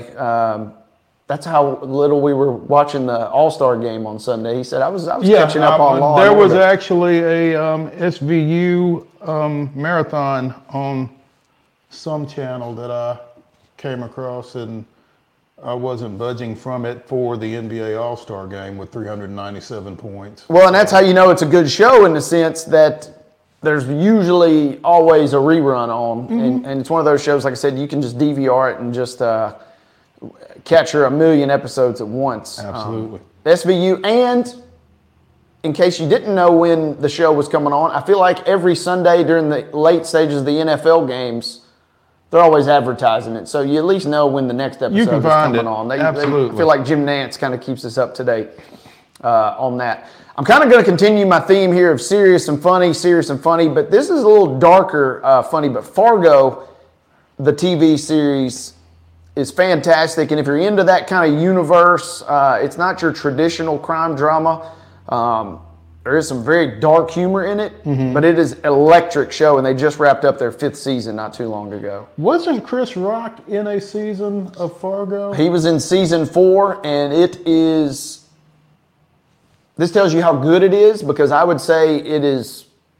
I would put it up against any other season of any other series, but it's maybe one of the in terms of power rankings of the show. Of Fargo? Of that show, yes. That's how good. Not one of their better seasons. Not one of the better ones, but it is fantastic. And if you put it up against a different show, it would probably be much higher on that. But yes, season 4, Chris Rock, Kansas City, kind of 1950s-ish era kind of gangster, and he's fantastic in that role. Which you wouldn't normally associate Chris Rock potentially with, but yeah, he did a great job. Wow. My number 4, going back to my college days and soon thereafter, I guess, Crockett and Tubbs, Miami Vice. Yep. The Pastels. I mean, that's a Miami. Look. Miami. Yeah. That's an iconic look. That shows, and I mean, think about all the sports teams that have kind of mimicked the jerseys. How many sports teams have kind of stolen that scheme for a lot of their other promotional materials? That is an iconic look from an iconic show. Absolutely. You're number 5, Mr. Neely. Number 5 on the list. I'm torn, but there's only one last spot, and it's going to come down to 2 really good shows. But I got to go Breaking Bad. True Detective is right there on the cusp for me, but Breaking Bad is maybe one of the all-time other great television shows. And about a year or two ago, I went through a full rewatch of it, and it's just fantastic. Walter White, kind of one of the all-time just kind of crazy hero/villain kind of dilemmas, depending on your worldview, I suppose. And it's a phenomenal show. Season 4 of this one started Sunday, and I think I missed it watching SVU. But The Equalizer with Queen Latifah. It's a great show. I guess I'll have to go back and watch that because I clearly missed it. But yeah. Yeah, you got a chance to go back and catch up a little bit. Yeah, before Sunday's show. So yeah, we'll definitely do that when I'm not covering basketball this week. And when, pray tell, would that... Thursday night. Okay, one night. Props for at least getting the one in because, we get through the district only to be rewarded with a slog of region games now. Region and, in D2, State X. And, by the way, we also got state wrestling this weekend at the Ag Expo up in Franklin, so... Plenty to keep us busy, but I think I will try to wedge The Equalizer in on Thursday night. So just enough on those shows sprinkled in just to keep us sane during an otherwise potentially insane period of our lives. Oh, without question, yeah. So, yeah. Tomorrow, here on Main Street Sports Today, we will be joined by Heather Williams, who should be recovered from Daytona, I would guess, and... Joe Sullivan, we'll see what local college basketball development has disappointed him this week after Indiana State got beat. Take your pick. Yeah. So we will see you at 2 o'clock tomorrow right here in the Lee Company Studios on Main Street Sports Today, presented by Tennessee Orthopedic Alliance of Columbia. Nailed it. Talk to y'all later.